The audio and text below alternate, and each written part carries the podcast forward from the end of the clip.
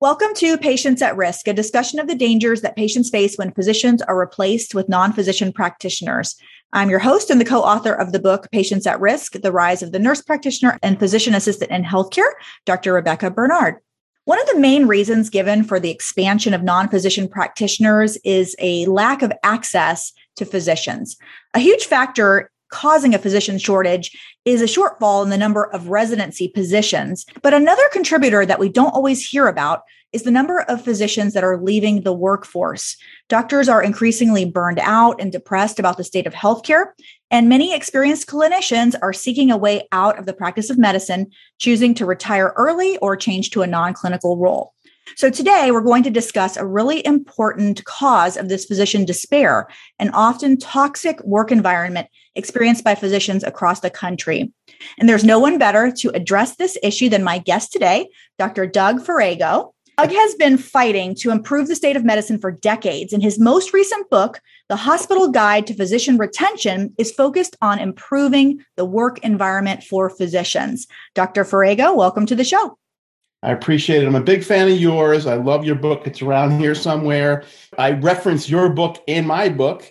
And so, yeah, obviously we're of the same mind.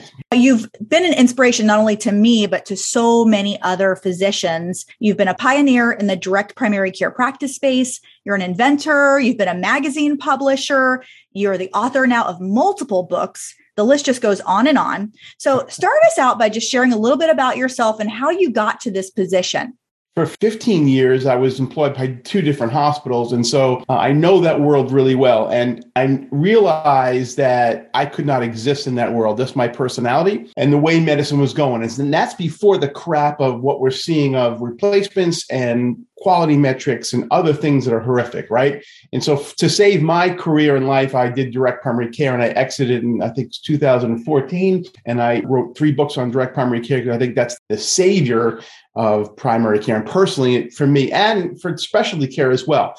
But I always felt that, you know, I left people behind. Most of us, actually, you got to think there's not that many of us doing direct care. So I felt like there has to be something because we're seeing this massive burnout, the great resignation. And so there's got to be something we can do to help them. But you and I know who do, do direct primary care we can fix this system on burnout pretty easily. We get rid of insurance companies, we get rid of billing, we have a membership model, and you have more time, you enjoy your life, you enjoy medicine again. Now, unfortunately, that's a slow movement, but that is the easy fix. Since we can't do that for the people who are stuck, I wanted to write about the things that we can do. And there are some things that can be done. And the question is do the CEOs and administrators want to do it? And that we can discuss because that's a debate. well, you know, what you're saying is so right in the sense that I believe direct primary care or direct care, which because specialists can do it too, is absolutely the answer for our broken healthcare system. But I understand that there are some physicians who really are tied to a hospital system. You know, our yeah. surgical colleagues are, of course, hospitalists, ER doctors. There, they might have a few options here and there, but overwhelmingly, it's really hospital based. So that's one of the yeah. things that I love so much about your book. The idea behind it is to try to encourage and inspire healthcare administrators to understand better what they need to do to keep physicians, retain them, to make sure that they're happy so that they can provide great care to patients, which is really what it's all about. So you wrote this book actually for administrators and tell tell us a little bit about why you realized that that was the approach you wanted to take the, the truth is, I want to help my physician colleagues in the system, right? I, and happy doctors stay, happy doctors make happy patients, happy doctors recruit other happy doctors. And then the other end is you save them so much money. So the, the recent numbers I put in my book 250 to 300,000, maybe half a million dollars to replace a doctor. Now the number's up to a million. Okay.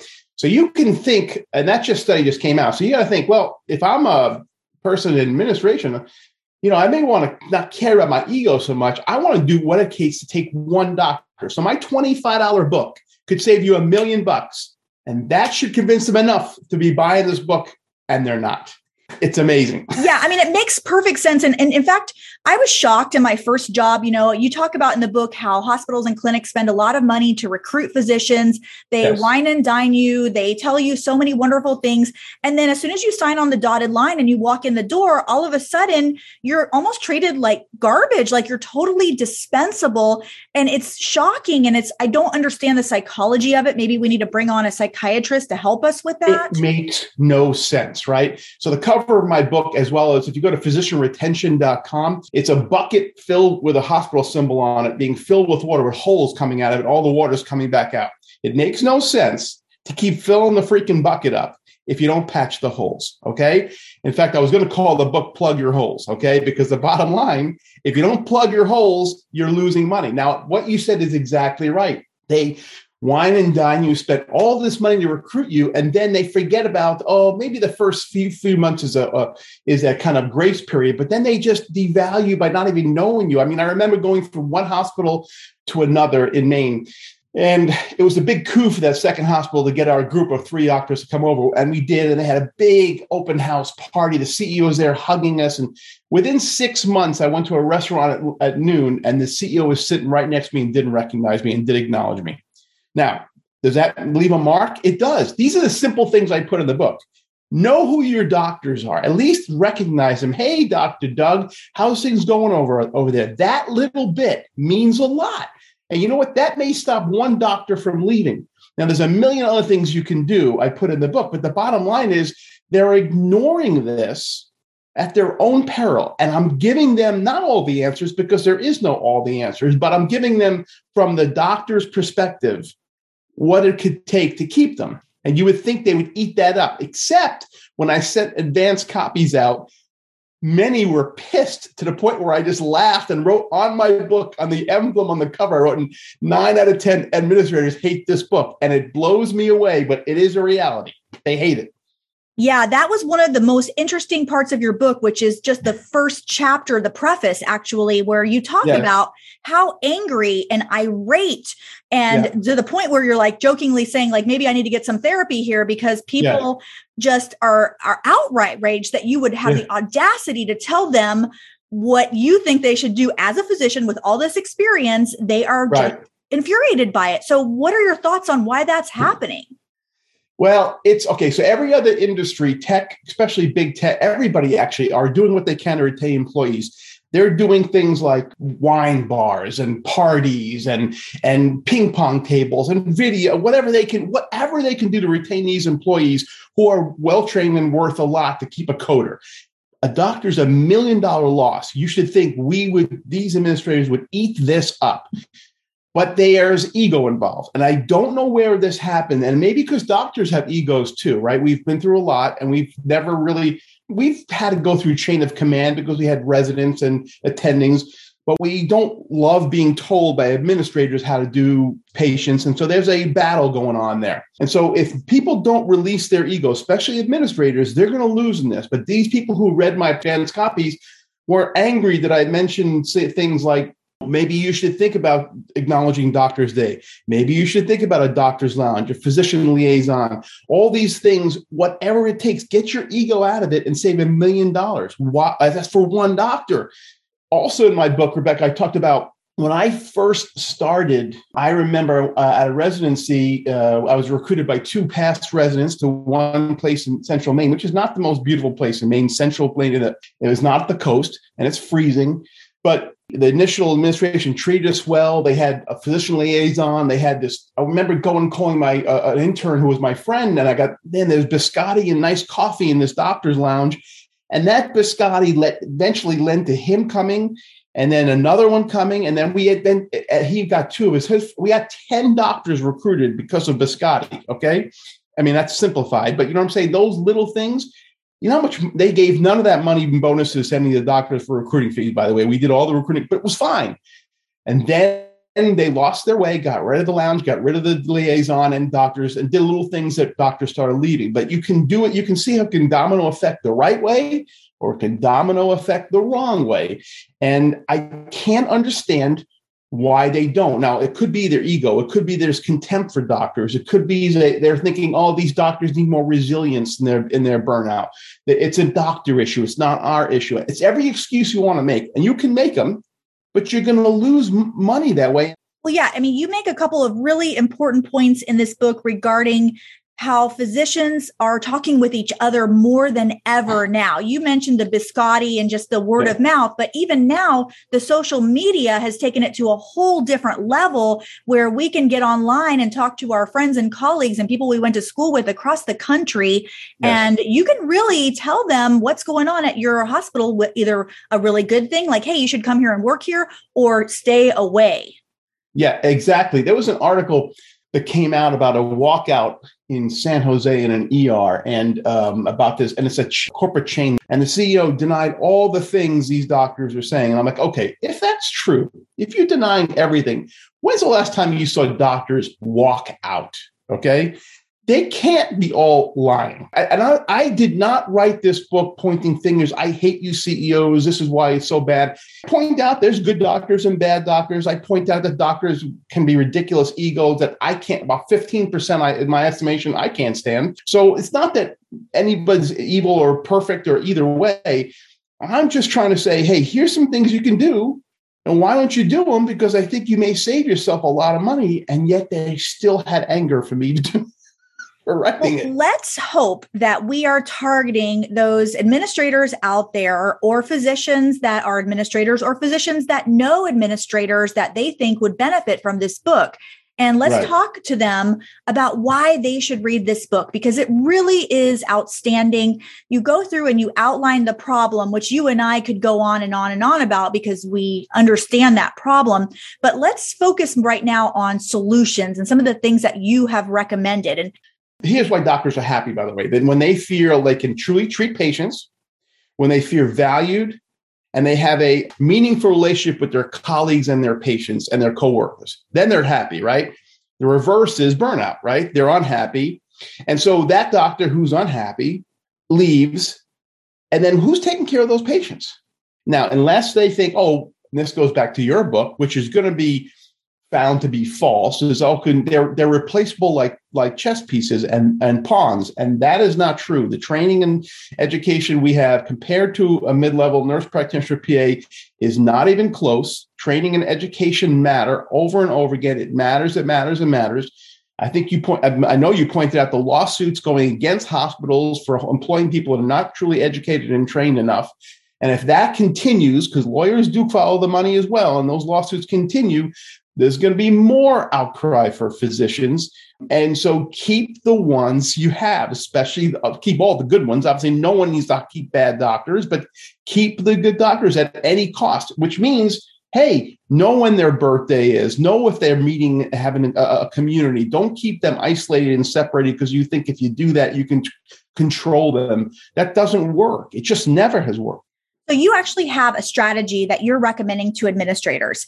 And first of all, you say doctors need to feel valued. And so you say that the very first thing that these organizations should do is actually analyze their situation. And you talk about something I'd never heard of, which was a net promoter score. Talk explain a little bit about what that is as I'm writing this book and I'm looking around and I'm like, okay, wait a minute, there's no physician retention programs out there. Maybe 10% of hospitals have one supposedly. And then of those, they ask doctors, do you really have one? Like, no, half of them like, we don't have one. And so it's it's a joke. And now who does physician retention? Physician recruiters. Well, if physician recruiters did their job and retention was great, they wouldn't have be recruiting doctors anymore. So it's a conflict of interest.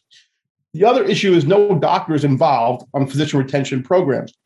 But the easiest way to see if your hospital is doing a good job is not physician retention rate, because we don't know how to calculate that. Every hospital lies about their retention rate. Oh, our turnover is a certain percentage. They're lying, Everyone. I worked at a, I put this in the book, but urgent care center one for a year. I won't mention a name, but they said, oh, our retention rate's like 6.9%.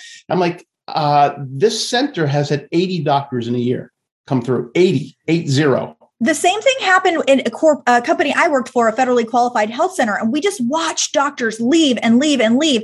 And when I complained about a lot of the problems, they said, Well, what are you talking about? I said, But look at all these doctors leaving. And they said, Oh no, this doctor left because their their wife didn't like it here. This doctor yes. left because and, and of course they were completely wrong. That was not yeah. why they had left. They were left because they were very discontented with the situation. But like you said, they're not, they don't really have a good understanding of why people are leaving.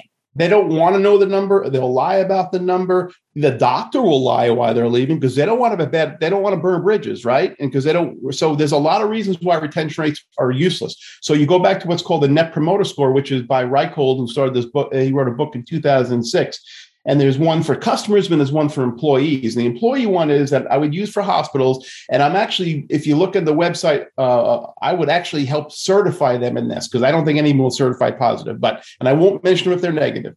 If you ask doctors, and you got to ask them all, would you recommend this hospital to a colleague or friend to work work at? It's from one to ten. And now, so so here's the first thing: doctors hate answering surveys where we know it's crap and we just blow them off. You just say, listen, this is a one question from one to 10, you're done. That would get more people participating. So one through 10. And if you have the, the highest ones who recommend it and you subtract the lowest ones who don't recommend it, but you can see who's positive and who's negative. Now, most tech companies that do so much for their employees, they're like positive 50. Most hospital systems are net in the negative 20, negative 30, negative 40. Mostly people are detractors or hate the place than than not. And and so the only physicians that uh, Reichheld found, the physician groups who are run by physicians, they're in the slightly positive range. So I challenge any hospital who claims they have low turnover rate. Doctors uh, love it here, and maybe they do, but you're you don't know. You don't know unless you ask that question. And why do you want to ask that question? Well, then if it's not a good score, then you need to hire somebody to come in and figure out why it's not a good score and what you can do to fix it. And all that work could save you one doctor from leaving. And that one doctor has just saved you a million bucks. It's a very simple thing. You can't have the hospital do it themselves because they'll blow it, right? Because no one likes the HR person and no one really trusts the system in the first place. We've all been there. And so you then you say, okay, we'll bring out an outside consultant. And I wrote in my book a chapter why we dislike consultants so they need the right consultant who was a physician. They need to do that net promoter score to analyze it. And then, then you got to go in and, and, and see how you can fix it. And there are some simple things and there are some hard things, but I think you have to start. I think what you're saying is so true in that they need someone that is authentic, that has truly walked the walk, which you have. So many times these consultants are non physicians or they are physicians but haven't really practiced much and just sort of went into an administrative role. And you really need someone that has that experience and has talked to many other doctors, which I know you have. Now, I want to go back to what you said about the surveys because I used to get a survey every year about uh, what can they do better, and I would the first couple years when I was young and naive, I would write a book about all the things that they could do, and then I started learning after a few years, huh? Whatever happens to those surveys that I spent all that time on? They just get circular filed. So after a while, you just say, uh, "That's there's no point." In fact, you start to get angry about it because you're like, "Why are you asking me this? You're not going to do anything about it." So I like that this is just a one question, which is anonymous too. It has to be anonymous because doctors now are afraid to speak out, and uh, uh there there's fear out there. Absolutely, that you, that you can get fired for saying things you know, I put a whole section in my book, you know, about the disruptive physician uh, moniker that they try to throw on. And so you doctors are like, okay, you know what? If I actually start writing things, they're going to know it was me. And there's that all of a sudden you get a, a, a, a progress improvement plan or whatever from HR. Right. It's a, it's a scary situation. I'm not, I'm aware because I went through that. I, I, went through all this. I was fired once for not, they wanted me to a sign off on a third party billing situation. They can optimize my billing. Yet, if they did anything wrong, I'm the one that gets sued or go to jail for Medicare and I'm like, I won't sign that. And they fired me. And then the last minute pulled that firing back. So I was, I, qu- I quit a job over a moonlighting job over that very thing. They had some new electronic health record and they just wanted me to check a box that was basically fraud. And they said, yeah. Oh, well, don't worry about it. It's just, you have to do it to get through this, blah, blah, blah. And I said, Oh, no, no, I won't. I, and maybe yeah. when I was younger, I might have, but having a few years under my belt and realizing that, like you mentioned in the book, that the liability always ends with the physician, no matter what they tell you. There's fear by physicians. So there's distrust of now uh, administrators, there's distrust of consultants. So you have all this in milieu, this environment of distrust and fear. So it's not an easy thing to go in and fix. It is not. So after you've asked that initial question or analyzed and determined what your score is, let's say, and you decide that you need an action plan, the next thing that you recommend to administrators is that they need to make sure they have a good foundation. You need to make sure there is good morale. You need to make sure that patients are getting good quality care. There's clear expectations. And one of the things you were just talking about is that doctors and I even say staff in general need to know that their administration cares about them. I even have a, a, a chapter on the, the, the CEOs need to show they care. I mean, the guy who doesn't recognize me doesn't. How hard is it not to recognize? How hard is it to leave a note for a doctor and say, "Good job"? Some of the greatest books, Tom Peters' books on business, on is managing by walking around, or some uh, something like uh, it was like something like that. But they would the managers would go and actually see what's going on. Wouldn't it be cool to CEO see the CEO do that? You know. But that's so where they would need you as a consultant to make sure that when they do walk around. They're not doing it at the time they usually do it, which is in the middle of a busy clinic day, right. or you know, and and uh, just coming in and actually then everybody gets scared and stressed out. So right. I think I, I I could imagine administrators hearing that and saying, "Oh yeah, walk around. That's a great idea." And then they show up at you know 10 a.m. when you're an hour behind. Correct. Listen, there's there's so many more things that can be done without even without obviously there's things that you can analyze and and actually have discussions with physicians and and you'll obviously target it specifically for that group, but or that hospital, but even every hospital, there should be a physician safe space or doctor's lounge. And I'm saying just doctors, not NPs and, and PAs. They can have their own, but doctors need to be able to talk amongst themselves and you can't fear that. My past hospital used to fear that. It's like what? And and so when doctors have a sense of community, and they actually know each other, which is getting less and less now, right? Because they're not going the hospitalists, you don't go in the hospital as much. So maybe that safe space, that hospital lounge is actually migratory and moves around and you do it at night or something, and they can pay for it, the hospital. So the doctors actually get together and are a community again. That would help a lot. And those they, they show that the, the statistics of people staying because I feel a sense of community, they will stay longer. And that's what you're trying to do. Again, it's about physician retention these are simple things to do. I mean, you just think back to your training and you remember spending time in the physician's lounge, talking to your colleagues, prepping for the day. And it did create such a sense of community and even just, you know, going to uh, medical society meetings. So having your hospital pay for their staff to be mem- members of the medical society, that's another thing that they can do to help uh, build community, which many hospitals are getting out of paying for that. You also talk about having a physician liaison. Now, is that the same as a physician retention specialist or is that a different person? So I, I would define a, a, a, a, consultant as a retention specialist to help you build your program. And then they, the connection between that program and you is probably a physician liaison who actually is involved in that as well. That's the local person. And I we had a physician uh, liaison who was an ex-nurse in the field for 30 years. Her name was Jane. She was wonderful. She's the one that made sure the lounge was stocked. She would get you your white coats if it was dirty and make sure it was clean or get a new one. And she did the little things. That person doesn't need to be involved in negotiations, doesn't, uh, uh, doesn't need to be involved in, in quarrels, doesn't be involved in anything like that. They're just a, uh, to, to help anything that the group of doctors need the simple small things the, this, the little things that make the difference of you thinking, you know what, this place really cares about me because they have Jane here to help me care about this place. Eh, not for everyone, but again, you're looking for the one doctor you're saving. And again, the $25 book made you a million bucks. Okay. So it's just the one doc. I'm getting so nostalgic and almost a little emotional because I'm thinking of my our Jane and her name was Norma, and it was in our family medicine residency program. And she was like yeah. a mother hen that she, you could go to her. She would help you with whatever you needed. She was just a, a, a soft voice or a, a, friendly face. And you knew she was on your side and she cared about you. And yes. my gosh, what a difference a Norma or a Jane makes for physicians. Every hospital should have that person. Absolutely. And this, uh, I remember just sitting down talking to Jane about life and stuff like that and not worrying about that we get back to administration, right?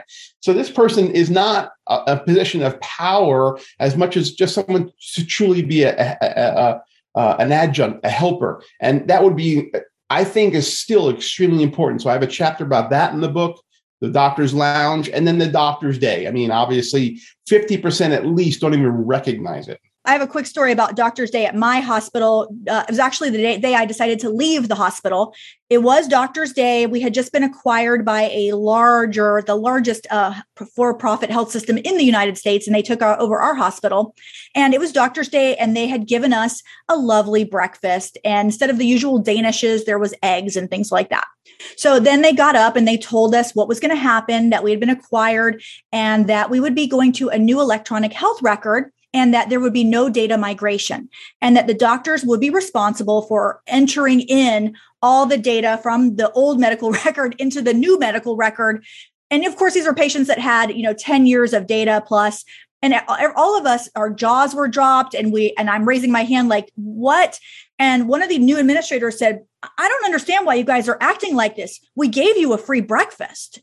Yeah yeah yeah that's a that yeah. was really they were shocked and aghast that we would be so they really didn't expect any kind of pushback and at that moment as after i left the meeting i called my friend and i said okay i'm looking for a new job because i can't work at a place that is so tone deaf or just so clueless about the doctors that work for them saying you to, to migrate that information to to give you quality metrics which are now proven not to do anything that's not caring about us. And that's just don't don't question why we're burned out if you're adding bureaucratic drag. Don't say here's yoga or get more resi- resilience training. That just pisses us off. And so it's very simple. If true someone truly cares you know it yeah, you're not looking for lip service. You're looking for people that no. really want to make a change. And what you've tried to explain in this book, and I thought very well, is that it's in the hospital's best interest to make these really relatively simple changes. And really, a lot of it is just about showing empathy and showing respect for people that work for you, which to me is just common sense. And it's the way we all want to treat each other. I want to just highlight some of the other things that I loved in this book. Dr. Stephen Mussey, he's a family yeah. physician and he's a, a cartoonist. And yeah. he has cartoons throughout every chapter that just really uh, explain some of the lunacy of what happens in medicine. And the cartoons are really great. But I also really enjoyed, he has a little preface that he wrote and he said something that really resonated with me because I've experienced this where he said, it was a, like a hospital talking to the new doctor welcome to, to our medical community. We're so happy to have you here. You're obviously very special except you aren't. And he goes on to say that you know explain why basically you're just dispensable. The first time I learned that I was dispensable was a really sad day for me, but also it was very liberating because I was working at a federally qualified health center. I was very young and naive, and my dream was to work for the underserved. And I thought, you know, I had all these illusions about what was going to happen. And like we mentioned, they were very excited to have me and they told me all these wonderful things. And then when I started, uh, of course, everything went in a very bad way. And I learned that if they fired me, that life would go on. Patients would get somehow taken care of. And it was really empowering in the sense that it made me change a little bit of the way that I thought about things. Yeah, I think doctors were often a little bit much um, martyrs, people pleasers. I remember going to work like sick as as anything, and just saying, "Well, if I don't go, what what the world will end."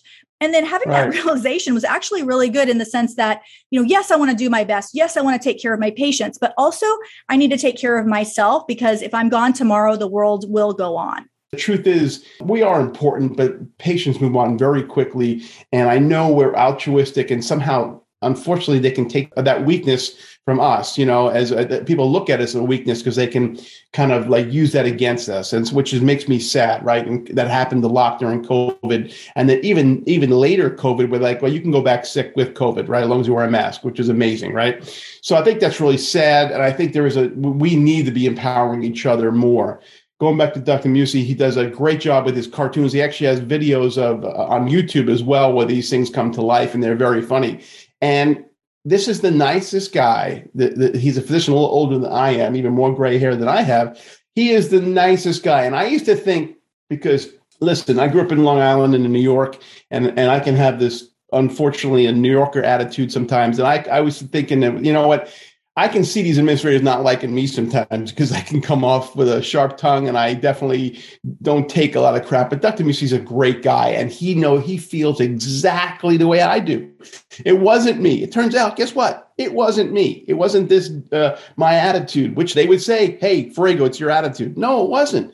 It's we. It's whatever they can do sometimes to control you uh, is what they will do and they'll use against you. It's it's me and his attitude. It's you and you're not altruistic enough and you're and they know how to press those buttons. And that's stupid. That's not proper management the proper management is is what we want you to stay we value you we want you to have a meaningful career here and feel good about what you're doing how are we going to make that happen? And that's not what i'm seeing okay? And, you know the other thing is is sort of a societal issue as well. One of the things that dr Mussey says is that you know in his joking about uh, welcome and you know you're you're uh, expendable your patients will respect you and value you so long as you participate in their insurance and that really made me stop because recently I was reading a Facebook post by a private practice doctor, and she was uh, she shared a letter that a patient had written where the patient was talking about how wonderful the doctor was. She's the first person that ever listened to the patient. She made the correct diagnosis of celiac disease, which can be hard to diagnose. She got her on the right treatment plan. The patient was improving, but because of a snafu with the billing and the insurance, the patient was firing the doctor. I mean, it, and it was over like something like a $20 copay. Like, what a crazy disconnect that is. People don't get that as physicians. You know, it's hard on, our, on, on us emotionally, right? And we have to get a little thicker skin. The reverse what you and I do with direct primary care and I did retire in the last uh, 15 months. But you know, I remember a patient who I uh, you know had no insurance, and I diagnosed with melanoma that no one ever saw before. Got them to get it done. Now they got insurance. Boom, fired me in a second. Okay. It, it, unfortunately or fortunately, you can go back to House of God with the it's the patient who has one with the one with the disease. You got to move on, and you can have connections with them, but you got to move on. But it's very hard on us. That adds to some of that burnout you just talked about. And if no one understands that, that's why you need someone to walk in our shoes and understand how that can be. 100%. And just in the last yeah. couple of minutes, there was, you shared a story by Louis C.K. It was a little, it was a comic anecdote. and yeah. it was so appropriate. I thought he, what he, I'm just going to read it if I could. Yeah. Everything is amazing right now, but yet nobody's happy. Like in my lifetime, the changes in the world have been incredible. Flying is the worst because people come back from flights and they tell you a horror story like, oh my God, it was like the worst day of my life. We didn't board for 20 minutes and then we got on the plane and we had to sit on the runway. Oh, really? Well, then what happened next? Did you fly through the air incredibly like a bird? Did you partake in the miracle of human flight? You're flying. It's amazing. Everyone on the plane should be going, Oh my God, wow, you're flying. You're sitting in a chair in the sky.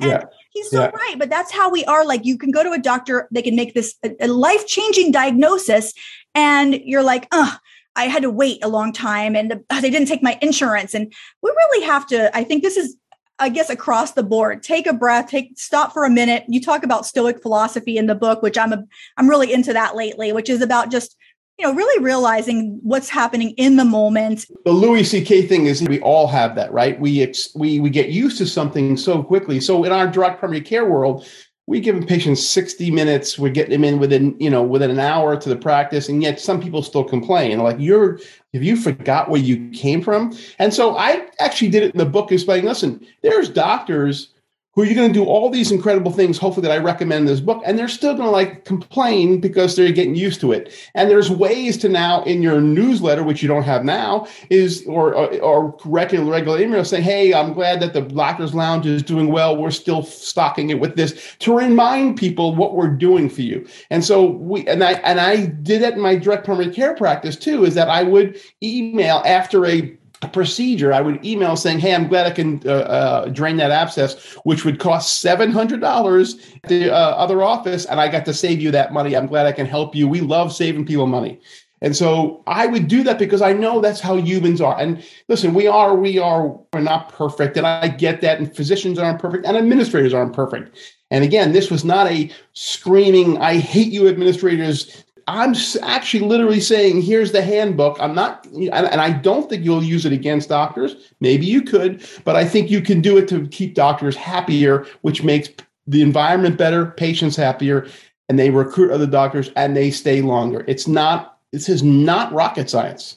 Well, I want to say I love the book. Just to remind everyone, the book is called The Hospital Guide to Physician Retention. And you said you have a website, which is? Yeah, physicianretention.com. I really encourage everybody out there. I think this is great reading for physicians because it really helps really hone in on a lot of the problems and especially physicians that are looking at moving into administrative type leadership. And of course, I think it's man- should be mandatory reading for all hospital or clinic administrators. If you want to get better outcomes, if you want to make more money, if you want to be more successful, you need to make sure that you can retain the best physician so you can get the best patient care. And I think Dr. Farrago has a lot of great advice. And it sounds like he's going to be available for consulting services as well. I know him personally, and I, I can assure you that his aim is pure, which is to take care of patients. And to do that, we have to take care of physicians. Rebekah, thank you again. I'm a big fan of you guys. The the guts. I've said this before online. I've said this on by blogs for for for what you've done for your book and the bravery to write that because I know how bad that crew comes after you, and I will not go into detail. Was I'm you guys are the best. You're awesome. I've always said that over and over. I love the book. Uh, I want to just thank you for on here, uh, having me on here. And yes, doctors buy this for administrators and hand them the book for a Christmas present. How's that? I love that. Well, thanks so much, Doug. We hope to have you back another time. So, okay. All right. We'll see you on the next podcast.